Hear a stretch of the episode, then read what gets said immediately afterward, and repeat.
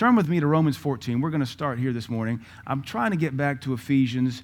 I'm trying to hammer that square peg into a round hole. Somebody asked me, Pastor, do you, have you ever tried not chasing people? Yeah, I do. And I've grieved God by forcing messages that He's not telling me to teach, uh, but it's the Word. So I experiment with uh, some of this sometimes. Um, I want to talk about making the kingdom of God normal to your life. And I was talking with a friend of mine, actually just Friday. And we were in uh, we just came back from a conference with my pastor by the way i think every pastor should have a pastor if a pastor doesn't have a pastor you can't trust that pastor because who does he go to in time of need and I've heard a lot of pastors say in this day and age, oh, I don't do well, submit it. No, because you're a rebel. Because you're a rebel. What's good for the goose is good for the gander. The Bible says the husbandman must be first partaker of his own fruit. So if I teach you to submit to a pastor, should I not do the same thing? And wonderfully enough, I've had a pastor for the last 30 years of my life, and the last 14, 15 years of pastoring, I've had a pastor. And uh, it's just good safety. It's good, uh, it's good accountability. I don't submit to yes men. We have elders. Our elders are not yes men. We have deacons. Our deacons are not yes men. I have a board of directors. They're not yes men. But we don't, some of these guys, when they get to be loners, they surround themselves with echo chambers of yes men because they don't want to rock the boat. They don't want to ruin, uh, they don't want to kill the goose that lays the golden egg for them. So you end up in adultery, you end up embezzling money, you end up with these massive megaplexes of nightclub church where everybody's dressing like pagans. I'm at my pastor's conference because I don't just have a pastor. Actually, I go and be with him. He actually comes and preaches, and we actually host his Bible school here so that all the fruit of having a pastor is here as much as I know how. So I'm at my pastor's conference, and, and I notice this young girl at the altar worshiping the Lord with such joy and exuberance. I thought, look at that. Probably she looked like 14, 15 years old. And, uh, and I couldn't help but just watch her worship the Lord and just the joy on her face. You could tell she wasn't doing it for show. She really loved the Lord. And I was trying to figure out who she belonged to because I wanted to go compliment them. So I asked her, I went up to her after the service. I said, I'm, I'm, sorry, sweetie. Hi, my name's Chris. What's your name? I don't remember her name now. I said, Who do you belong to? She said, I'm Pastor so and so's adopted daughter. I said, All right, that explains it. She said, He adopted me two years ago. And I said, Well, I just wanted you to know I really enjoyed worship, uh, watching you worship the Lord tonight. She said, Well, thank you. And I said, Just keep serving God. It just really blesses me. So then I had to go find her adopted dad, my friend, the pastor. I said, Hey, I just met your adoptive daughter over there. He smiled real big, and uh, he gave me the backstory on her. I said, Well, how old is she? He said, Well, she's 18. And I said, Well, she looks like she's 13 or 14. He said, Yeah. He said, We adopted her two years ago, and she comes from a drug family. Their family was so broken at 13 years old, she was running the house, paying the bills for mom and dad, managing everything. And he said, We basically rescued her. And he said, I want to get her on the mission field. She has a calling. I want to get on a little internship. He said, But we brought her into our house and we told her, He said, Honey, you need to stay here in our home with my wife and I. And this man, has, he's got grandkids, he's older. He said, You need to stay here until this is normal to you. He said, Sweetie, where you're from is not normal. But you still think it is because it's all you knew till you were 16. I want you to live with us till you understand what normal is and you accept it as normal. You call it normal. You breathe it in as normal, and it's normal. And he, he recognized, of course, he's been pastoring 40 years or so, that you don't learn what normal is within a month. You don't catch what normal is within a year. You have to be around it till you see things in line with that standard, that normalcy. We would call that discipleship. She coming from a broken home, a drug home, where mom and dad were strung out, maybe abusive, maybe sexual abuse. You don't know, just abuse verbal, physical, sexual, drug abuse. You're 13 years old running the household. That's not normal. And he could see, I don't know how he met her, he could see great potential in her, but he realized that she was going to have to come and live in their home, absorb their flavor, flush out all the old stuff until that became normal. So, so my, my, I thought, man, that's discipleship. That's how the kingdom works. And, but I wonder, us coming in from the world, how long is it going to take before the kingdom is normal to us? Tithing, normal. Prayer, normal. Some of you, you've come to our church. You know, we have four services a week. Wherever you came from did you a disservice. You thought one week, one service a week was normal. One service a week, in my opinion, is backslidden. Especially if you're called to a church. Now, it's one thing I understand if you're Catholic, and I don't disparage Catholics, I'm friends with some spirit filled Catholics. I understand their liturgy. It's the same liturgy all nine masses that week. I was good friends with a Catholic guy. He said, You go to church four services a week? This was 20 years ago. I said, Yeah. He said, Don't you get over the liturgy? I said, No, man, we're not Catholic. It's a different service, different message, different theme, different vibe, different anointing every service. Why would I miss one? Because they're all different. One applies to grace in my life, one applies to my marriage, one's applied to the gifts of the Spirit, another is we're dealing with, with how to parent. Why would I not be at all of them? So, some of you, it's been fun to watch you come in from out there. And by out there, I mean seeker friendlyism. And you're like, whoa, whoa, whoa, whoa, you guys have four services a week? Yeah, but it's okay. One of them's Sunday school.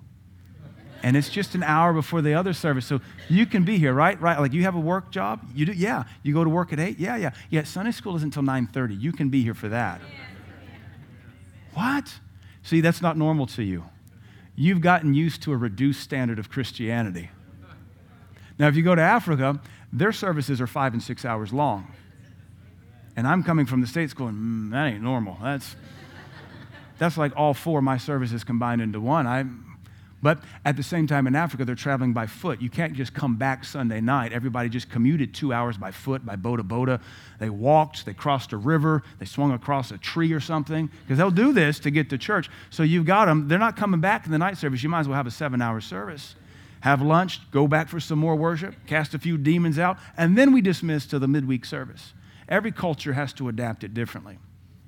It's fun to watch some of you learn what a biblical normal is and we don't, we don't dial it back. You have to understand that wherever you're coming from, your perspective is all you've ever seen. Whatever village you're from, city, culture, ghetto, country, farmland, inner city, high scale, uptown, downtown, all when you're raised, that's what you think everything is. It's part of the human condition called selfishness and ignorance. You think this is how everything is, and you have to leave where you came from on at least a weekend trip to realize it's not all the way mama said it was, because she was limited in her scope and understanding as well. You and I have got to get to a place where we so live in this Bible, we so pray, we so give, we so evangelize that the kingdom is what's normal to us, and everything around us is abnormal. Now, I, I, was raised Southern Baptist, and the old hymn is, uh, May the things of this world grow strangely dim, in the light of his glory and grace, or whatever. I don't mean to disparage, I don't mean with the lyric. But may the things of this world grow strangely dim. The more you press in with God, the more you study His Bible, the more you fellowship with strong believers, the more the things around you are disgusting. The more you can recognize this world is going to hell. If you think we're going to save America, you need to walk with Jesus a little closer. We're not going to save America.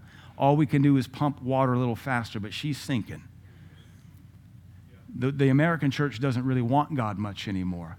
The, the people in general don't want God at all. We've got to recognize the things around us are sunk. Our job is to press into Jesus Christ. We are to be the restraint of the last days.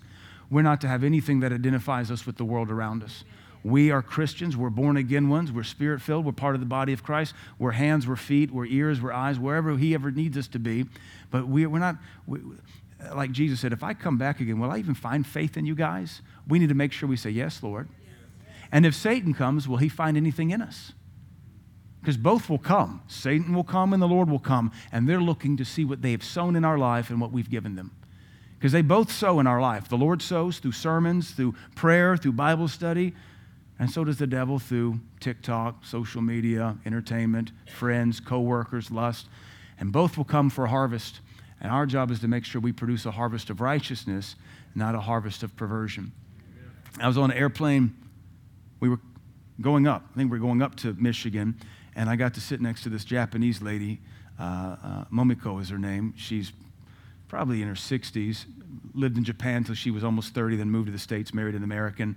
So she's um, she's a doctor at a university and she does um, business stuff, entrepreneur. She was coming back from Amman, Jordan, where she was, she travels the world a lot and does stuff. But she and I got to talking and um, I really enjoyed her company. But we were talking about Japan because she still goes back and forth a lot. But she said, uh, she said, there's a new culture that has developed in Japan, and I, I'm pretty familiar with Japanese culture.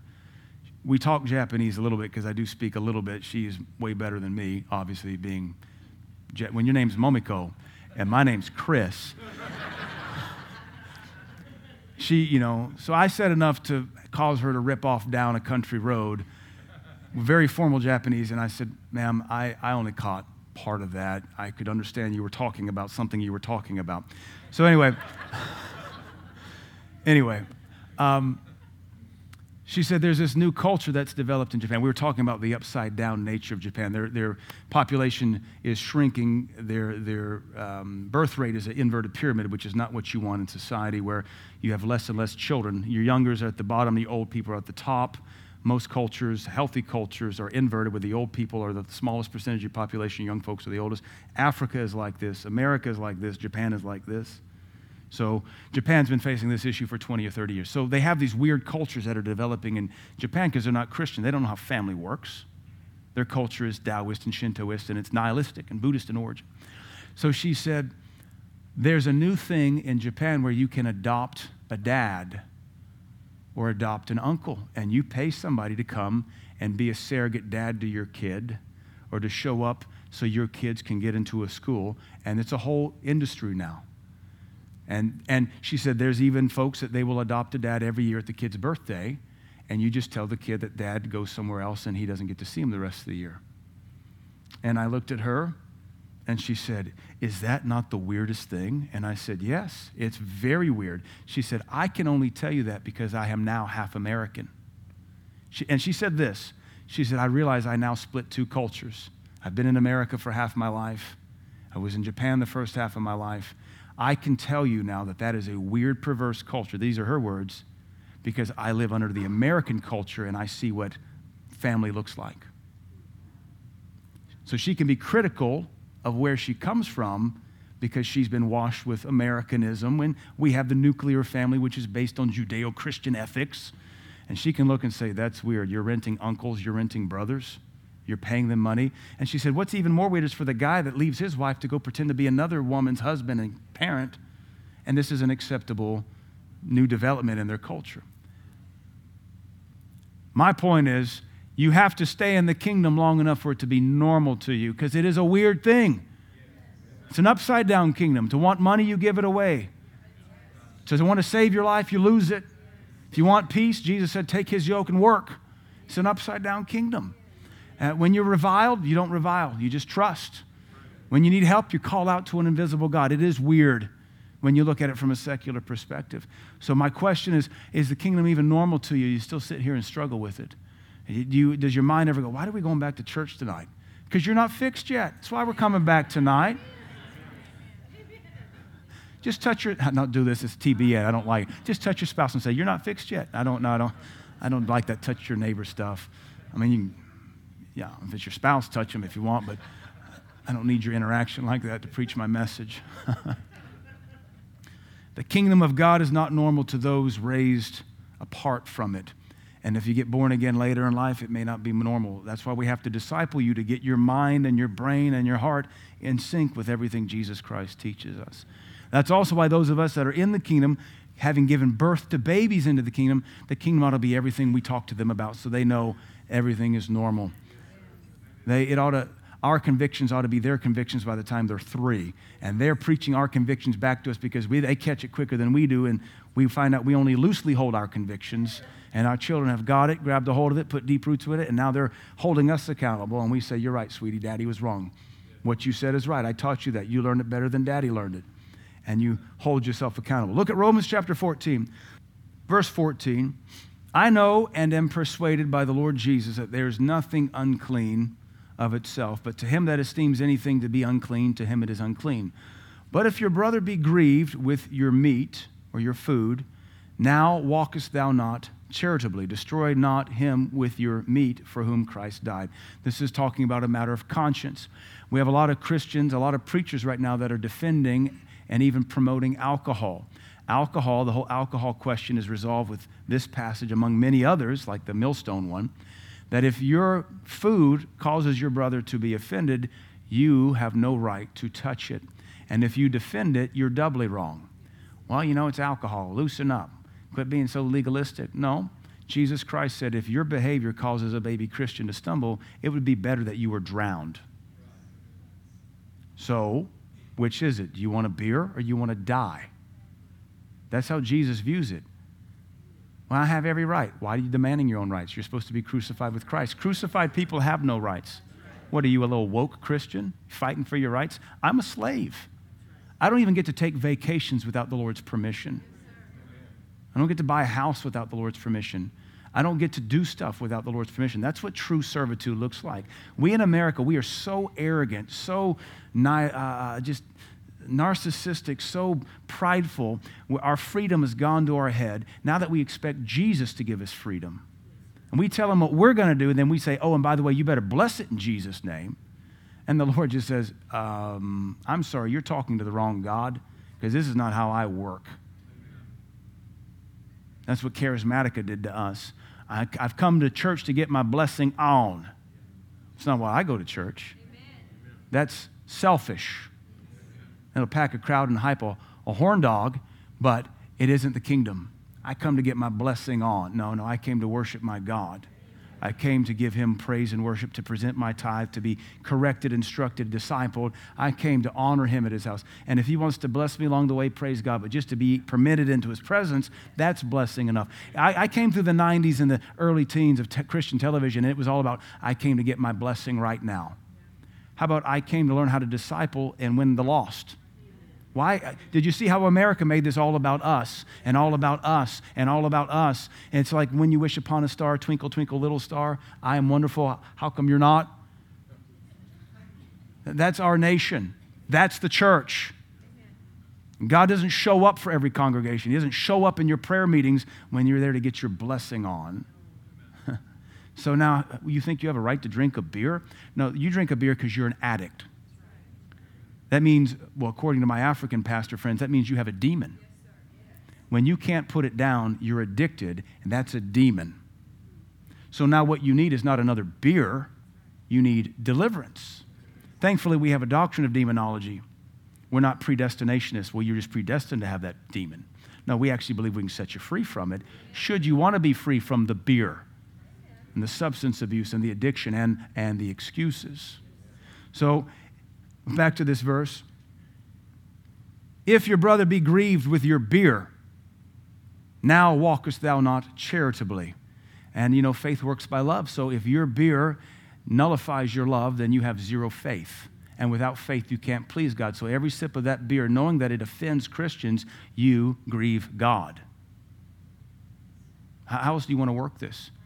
Well, all things in moderation. No, no, no. Philippians says, let your moderation be known, but that is the Greek word epieikes, and it doesn't mean constraint, it means sweet reasonableness. It's funny. Every drunken Christian moron can talk to you about Jesus turning water into wine, but they don't know any of the passages in Corinthians or Romans about the sin of the conscience or the millstone passages in the Gospels. They want to talk about Jesus. Well, he turned water into wine. And I always say, all right, great. Well, you're not Jesus, for one. Number two, we're not at a funeral in Cana of Galilee. This is not the beginning of your miracles. Here's a bottle of water. I'll let you drink as much booze as you can convert that to.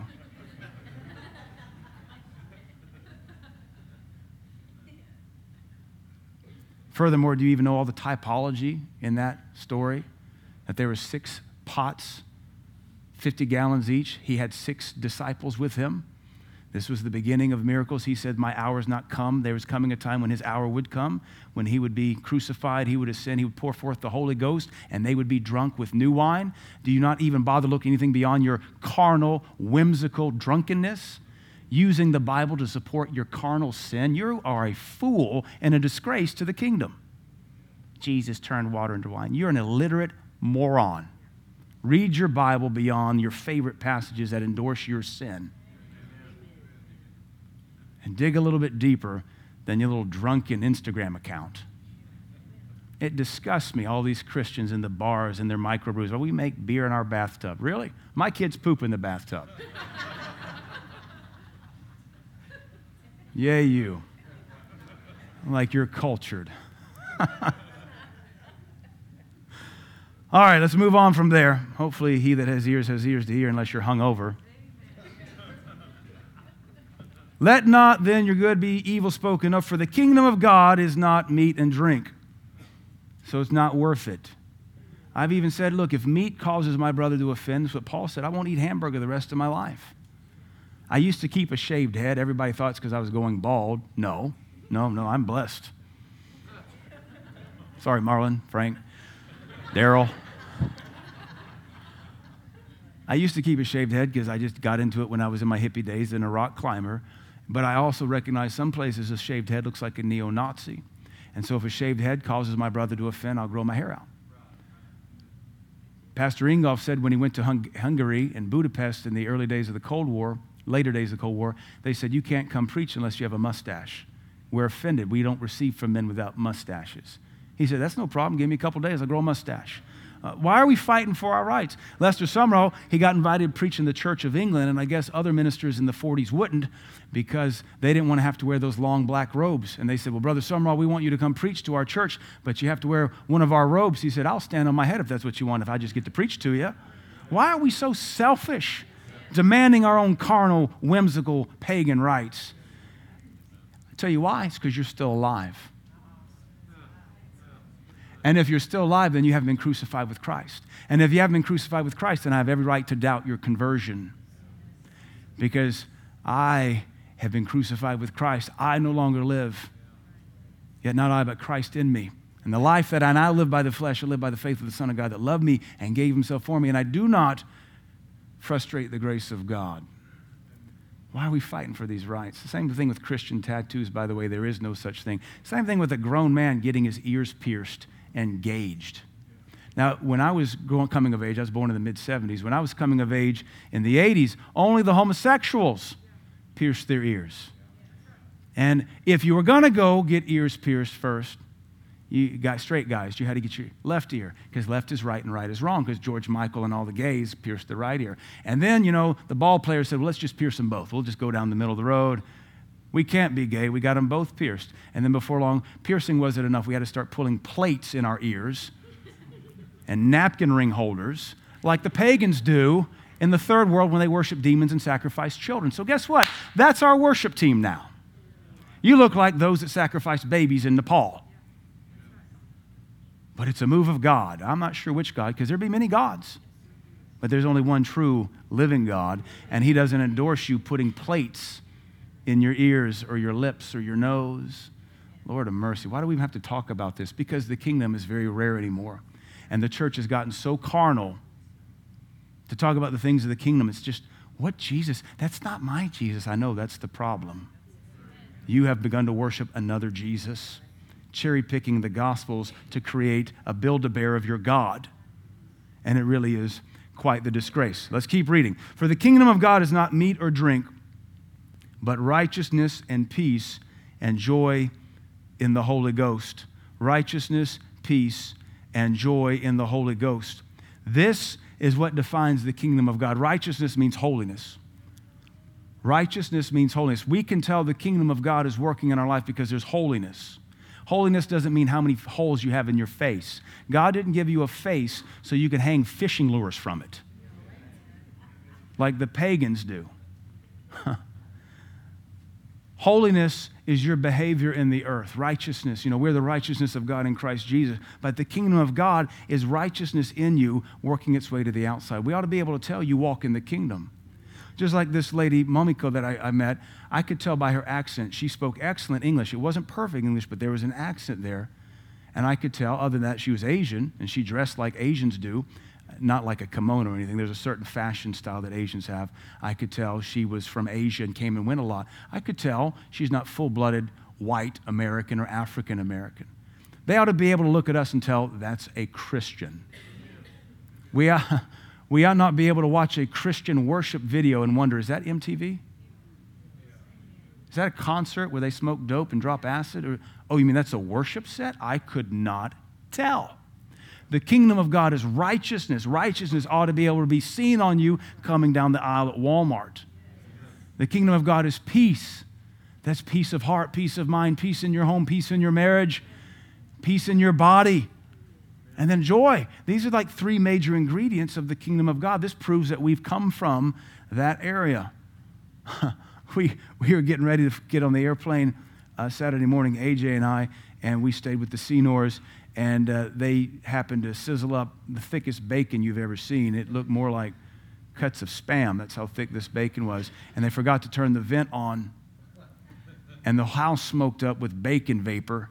And then we set the alarms off, and then it dawns on me I'm going to be that guy on the airplane. I'm going to be that guy that I get on the airplane, and somebody in the back is going to go, Mmm, someone had bacon for breakfast. so I quickly ran to my room, I shut my door, and I put pillows on top of my clothes to preserve me from the aroma of bacon. And I was like, they're going to be able to smell me coming. I can put cologne on there, but it's going to smell like bacon and Dolce Gabbana is what it's going to smell like. Dolce Gabbana. And uh, even I got home last night and I took my stuff off. My wife says, Your clothes smell like bacon. How come they can't see joy on us like that? How come they can't smell peace on us like that? They ought to. When you're part of that kingdom, it should rub off on you. You can tell. You can tell when you sit next to somebody and they've been working out all day and they don't believe in soap or water. You can also tell when they try to cover it up with perfume or cologne. And there's that, there's that axe with the hint of man musk. And that's not a hint. It's a crop duster worth of man musk right there. Why, why not, even if we're having a bad day, why can't love, joy, and peace exude out of us? That is what the kingdom of God is in. The kingdom manifests through righteousness, through peace, through joy in the Holy Ghost. And if we're part of this kingdom, this is how we carry ourselves. This, these are three primary fruit that manifest that say, they testify, they go before us. That family has the kingdom of God in their home. That family has built the kingdom of God at their family altar. That marriage has built the kingdom of God in their prayer time. That family doesn't just go to church, they've built the kingdom of God in their family owned business. They've built the kingdom of God in their dorm room. They've built the kingdom of God uh, on the factory line. That ought to be our testimony. Because when you build it, that's the main product we export as Christians is righteousness, peace, joy in the Holy Ghost. And when folks want our product, they come to us and they ask us a reason of our hope. But if you are mopey like the world, there's, there's no sign you have Christ in you. And when you're distraught and crazy in your head, and we're not disparaging mental illness, we can get you free from that too. If you're always crazy, well, everybody fights something. Everybody feels a little crazy from time to time. But if that's your def- yeah, that's, that's how your life is defined for decades, you're going to have to press in a little closer to Christ because He will set you free from that distraught mind. And then this righteousness, you walk with God long enough, the things of the world grow strangely dim. You don't want it anymore. You don't want to be on social media with all those middle school acting white women. Because remember, Facebook, that's middle school for middle aged, insecure white women. And that's my story, and I'm sticking to it. And if you're on Facebook, we have every right to call you Karen. If you didn't know, your life is more valuable than Facebook. Your life is more valuable than TikTok. Your life is worth so much more than wasting time on Instagram. And I get some of your jobs require you to be on there, but hold your nose type it, send it, and put it down to your boss, remind you, you need to do this again. Uh, all right, fine. Because that thing's a cesspool. It's a cesspool. It's a cesspool, and it has destroyed souls for the last 10 years. And some of you were naive enough to think, well, it won't destroy you. And yet, we've never had so many prayer lines for depression, discouragement, and suicide in this church since you guys got smartphones and got dumb. Just trying to keep you free. Help me help you. Because it sure gets tired dragging some of you sometimes. All right. We can have these righteousness, peace, and joy everywhere we go. These are both the fruit and the recipe for victory. It's pretty cool. It's both the fruit of victory. When you are victorious, you got holiness working, you got peace working, you got joy working. And if you need victory, then you start working on some holiness, you start working on some peace, you start working on some joy. And that's a victory nobody can steal from you. But if you lack holiness in your life, if you lack peace in your life, you lack joy in your life, you can't say you're a victorious believer yet. Now, we're aiming for that. But what does victory look like? It looks like holiness. I got, I got victory over sin. I got victory over discouragement. I got victory over crazy thoughts. I got victory over hopelessness. That's victory. And I have peace. I got peace in my mind, peace in my soul, peace like a river in my soul. Got peace flowing. And I got joy. And Jesus says, I say these things that your joy might be full. So we know that's the will of God. And some of you, you still, your face mopes and follows the rest of your body. Oh, I, oh, I don't understand. You got the risen God on the inside of you, and you still look like somebody stole your cat. And that's actually a cause of celebration. don't even report it. Don't even go staple signs around town. Just say, Hallelujah. I've been delivered, I've been set free. Yeah. These things left alone, excuse me, let me back up. Look at verse 18. For he that in these things, in righteousness, in peace, in joy, he in these things serves Christ, is acceptable to God and approved of men.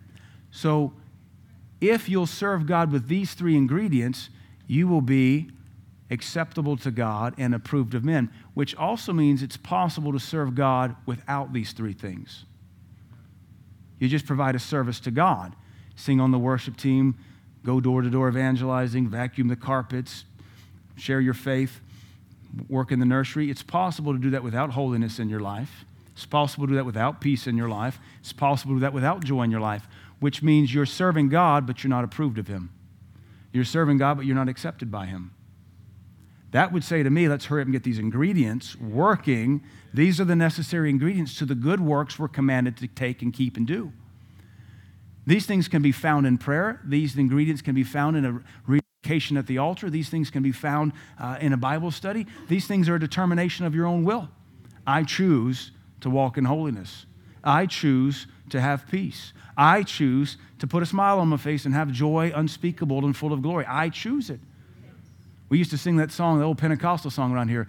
The, the, uh, the world didn't take, give it, and the world can't take it away. This joy that I have, the world didn't give it to me. This joy that I have, the world, the world didn't give it, and the world can't take it away. And then the bass line would go bum, bum, bum, bum, and we start over again. and then we leave here mopey. We found joy for a 15 minute song that had three verses that we just sang over and over and over again. We were trying to get in it, so we, it was a tough sell. We just but I know what'll make me feel important affirmation on social media. Let me spend two hours taking a picture of myself because I don't have more important things to do. Let me show a little bit of cleavage because the guys seem to like that. And let me see if I can get 300 likes. And that'll find joy. Till I need to waste two more hours tomorrow doing the same vain activity. Two hours in prayer would change the world. It would start with your world instead of showing your cleavage. He that serves Christ in these things is acceptable to God, approved of men. Nobody's going to shout you down if you're a holy employee. Nobody's going to shout you down if you're a joyful employee. Nobody's going to fire you if you're a peaceful employee. But you mope, you're going to get fired. You're, you're full of strife, you're going to get fired. And if you're an unclean employee, you're going to get fired. That's why he can say you'll be approved of men. Verse 19 Let us therefore follow after the things which make for peace. So peace must be pursued. He says the same in Ephesians and Colossians. Peace must be pursued. Let us follow after the things that make for peace. So if you lack peace, you need to stop and evaluate what in your life is destroying peace. What friendship, what activity, what song, what playlist, what TV show. If we're to follow the things that make for peace, that means peace can be created, peace can be formulated, peace can be made. And if you don't have peace, it's your job to make some. Peace does not come by ignoring things. We've talked about that a lot. Mama, mama always wants you just keep the peace, just keep the peace. That's not how peace works in the kingdom. Peace is an aggressive force against darkness that produces rest. Peace is aggressive. Peace requires confrontation at times. When your kids are fighting, do you just, quote, keep the peace, or do you go in there and clean stuff up? You drop the hammer, you sit there, you sit there. What did you do? What did you do? Uh huh. Both go stand by the paddle. Well, mama, I'm 18. Go stand by the paddle. the rod is for the fool's back. You're acting the fool. Be thankful it's not a tent rod, it's just the cypress spoon. Follow things that make for peace. That's our calling. Social media has been proven by every statistic, every psychologist, every study. Social media, actually, it was laughable. The headline this week said Facebook discovered its apps make people depressed. Oh, you're like big tobacco, just admitting your product produces lung cancer. So, social media doesn't make for peace. So, I don't think you have to pray about that.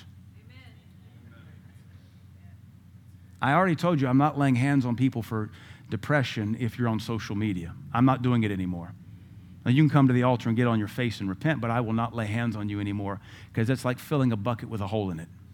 I'm not wasting my pitcher pump. It's your decision to walk with God. Well, I just can't quit. Yes, you can. You don't want to. You can't quit because you're addicted. Well, I can't do it without social media. Look, they told me I couldn't do church without social media. We do church just fine without social media. People find us all the time. Well, you won't be able to promote your ministry. It's not my job to promote anyway. I'm not into advertising, I'm into prayer. Don't have any trouble staying busy. You either trust God or you trust mammon.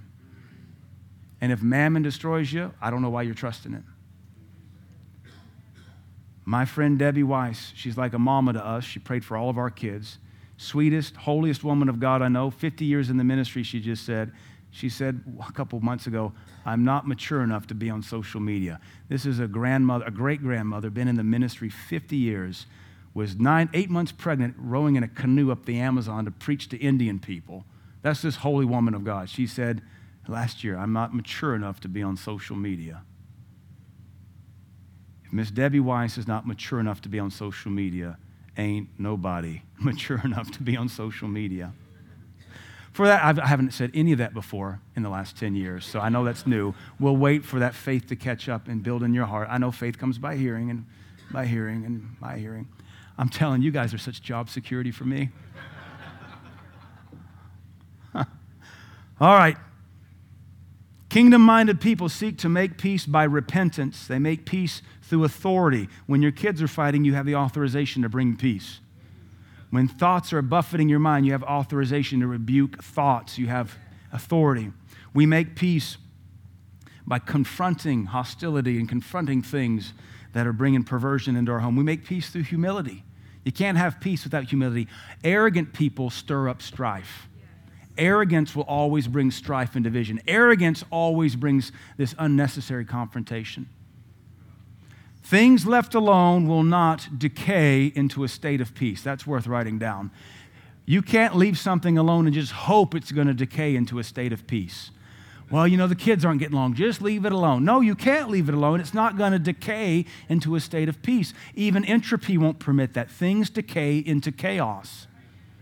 It takes work to bring peace. It takes work to have peace in your finances. It takes work to have peace in your body. It takes work to have peace in your marriage. You can't just ignore it like some lazy bum and hope it'll get better tomorrow. Hope fixes nothing. Faith with actions and authority and a plan of attack, it'll bring structure and organization to anything that you need peace in. Chaos is the final state of anything neglected. So let's ask a few questions here. Is holiness, peace, and joy normal to you? Because there are some Christians, they're just addicted to agitation. They, if there's not any strife, they'll just make up gossip just to stir some stink. Is peace, joy, holiness normal to you? Does it define your home? Does it define your marriage? Can you, do you look forward to going home because there's just joy and peace there? You look forward to going home because there's holiness there. Or do you dread the family reunion because you know you got to stay in Aunt Edna's house and you know she has no peace, she has no joy, there's no holiness there. Her nephew moved back in and he's a druggie, watches porn with the volume cranked up. And Edna won't do anything about it because she's a spineless Karen. She'll ask to see the manager at O'Charley's, but she won't deal with her own house. Why will you boss out, cuss out, yell out a total stranger, but you can't even exercise dominion in your own home? Are your kids growing up in righteousness, peace, and joy? Because if they aren't, we're going to have to disciple them a lot more later. This is why it's so important that the heads of home that they do everything they can to manifest the kingdom in their home. We're going back to this young girl. My friend pastor said, You've got to stay with us till this is normal. To a one man loving one woman with peace and joy in a dinner, a home cooked meal, and us praying around the table, and us talking as a family, and nobody strung out, and no lights being cut off, and air that works in the summer, and heat that works in the winter, and clothing, and, and peace, and stable jobs. You need to stay here till this is normal to you, and you can finally look back and with extreme prejudice say, Where I came from is jacked up.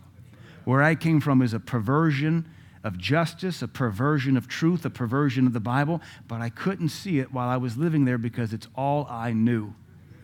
I've told you before the story. We've been to Kenya a couple times, and anytime you go into Nairobi, you have to drive past the Kibera slums.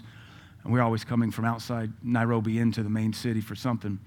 And so the Kibera slums, you can pull it up. You just halfway spell it right, Google will figure it out for you. Kibera slums, they call it the land of the flying toilet because they are little shacks made out of scraps that honestly, some of these shanties aren't much bigger than this little preaching area here. People live, get married, get pregnant, deliver a baby, and die in a little shanty like that. It's, it beats anything I've ever seen in the world. But they call it the land of the flying toilet because people use the bathroom in paper sacks, or excuse me, plastic baggies, and they tie it up and they sling it and they throw it. So I haven't done any missionary work in the Kibera slums, but it has been missionized to the nth degree, and they always make sure everybody has all their shots Hep A, Hep B, all this stuff, because you could be hit with a flying toilet. So I don't know, eight, five, eight, nine years ago, uh, City Nairobi said, This isn't right. These are our people. These are our tribesmen living like this. Nairobi is a very wealthy city, a lot of money, great spectrum of class from the poorest of the Kibera up to the very wealthiest people. They took government money and they built apartments, nice apartments, apartments I wouldn't mind living in, right next to the Kibera slums. And they had a place for every family in the Kibera slums to come move in for free. The government would take care of them and try to transition them out of the Kibera slums into normalcy. Pretty good deal. And they quickly figured out it, it didn't work. And what was happening is the folks in the Kibera slums moved in, looked around, and said, I can't do this. And brilliant, because Africans are some of the hardest working people I've ever met on the planet. They'll work 16 jobs between here, there, and everywhere selling, dealing, buying, trading. They, they work. They're not lazy. Even the guy without legs will sit on the corner block and ask for something. And he will have walked himself there on his hands with gloves on. I've seen it all over Africa. The folks in the Kibera slums began to lease out their own apartment for extra money and they moved back to the slums because that's what was normal to them and that's where they were comfortable. And this is where the kingdom gets hard because you come from perversion, you come from laziness, you come from religion, and the kingdom says, Hey, look at this, it's the kingdom. And you go, I'm, I'm not used to tile floor. I'm not used to running water. I'm not used to air. I'm not used to a door that locks. I'm not used to a door. I don't even know what a window is. Never had glass in my slum.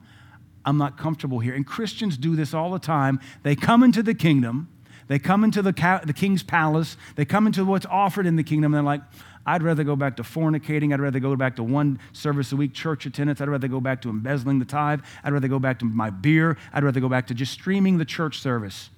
When I have a car, make God cause your car to break down if you're too shiftless to drive it to the house of God to honor Him.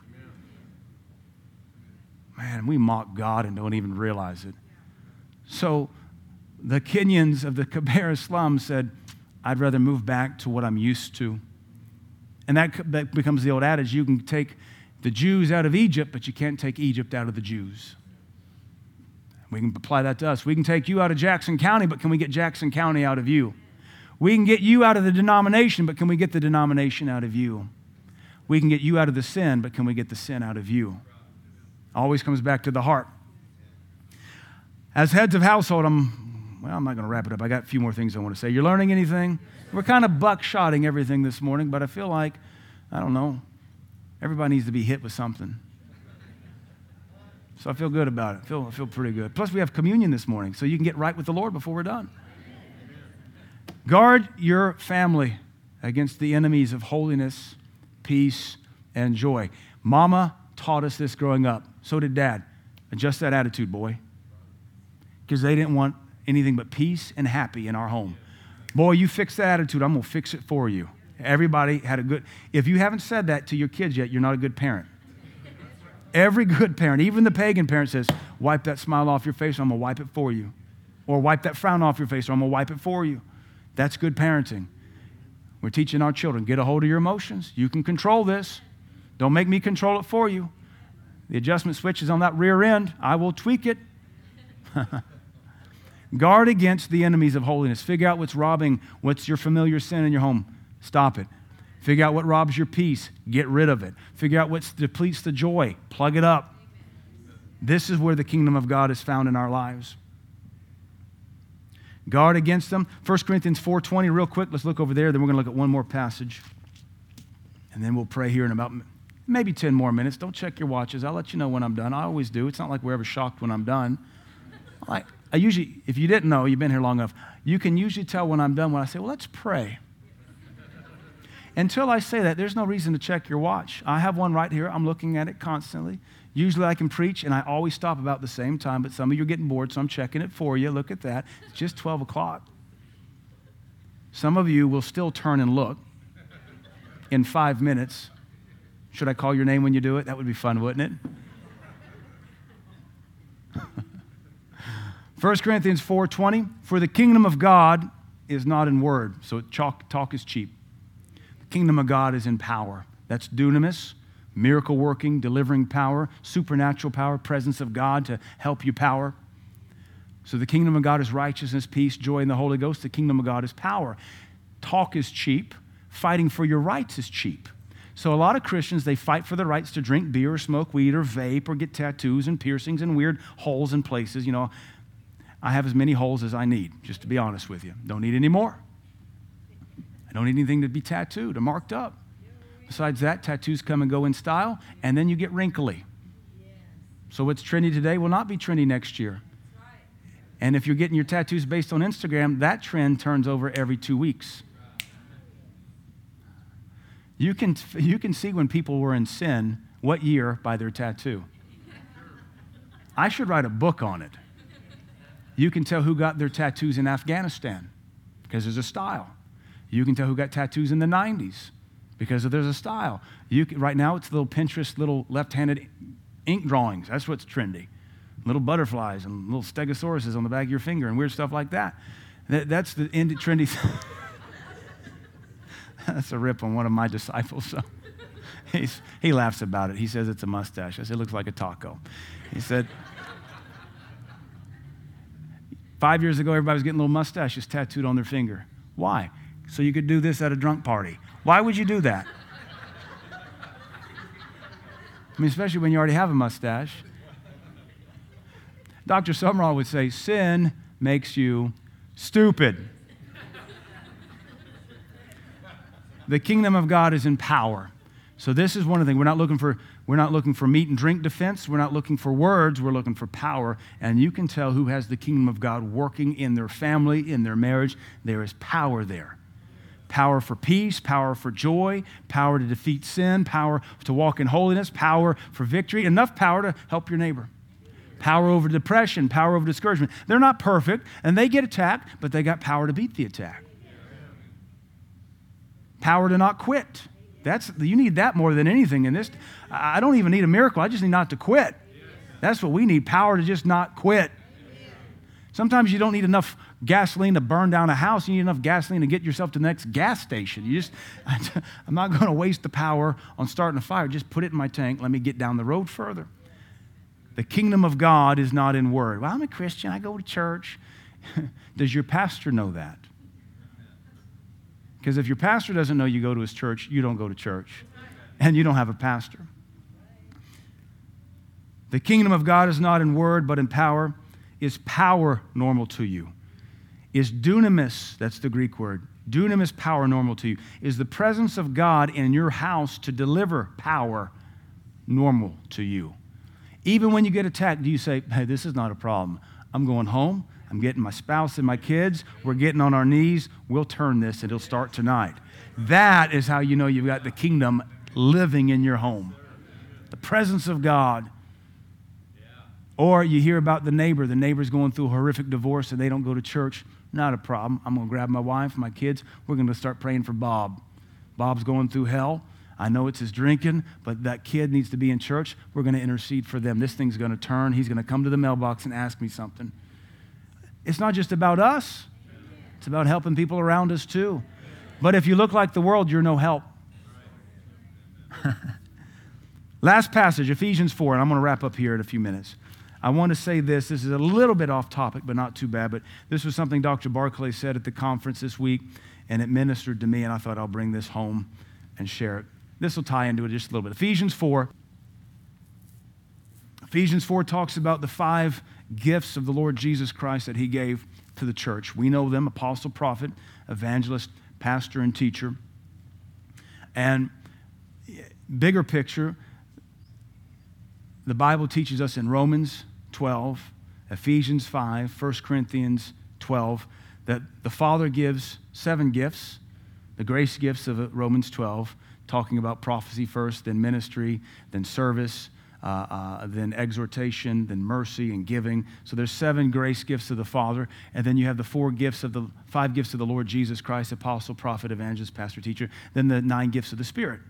So it's really cool. Every member of the Godhead has given something to the body of Christ to advance the kingdom. So if you believe in all those, which we do, you, you're awesome. If you're a denomination, you believe in about 60% of them because they don't believe in the gifts because you know that all we did away with because you know we don't see it in our denomination and we couldn't possibly be wrong the holy spirit just shut down after pentecost no no no it was once the apostle paul died no no no it was when john the revelator died no no no it was it was it was in 70 AD when the Jews were judged. That's when the Holy Ghost quit working in the church. No, no, no, no. It's whenever the canon of the Bible was done. So, whenever the revelation was finished, okay, is that 95 AD when John wrote it or 1000 AD when it was finally accepted? And did the whole time the Holy Spirit go, I put my right foot in, I take my right foot out. I wish you'd make up your mind so I could get on out of sight. You guys are a bunch of morons, and I gave you some of wisdom. Let's start a denomination. Shout. No, we don't do that because that makes the old people nervous. So, you know, if you're a denomination, you believe in like four of the seven grace gifts because it can't be prophecy. That's too much like a gift of the Spirit, but it can't be the same thing because they're in two different lists. So maybe you should study that. It can't be that giving gift because that's too much like the prosperity gospel, and we don't want any of that, though we need money because I'm starving. We're going to shut down three of the gifts of the Lord Jesus. We just have pastors and teachers. Evangelists, uh, I'm not sure about that. We definitely don't have apostles or prophets anymore. They stopped too. We're not sure when. And the gifts of the Spirit, none of those except for knowledge and wisdom, because I went to college and I have a THD.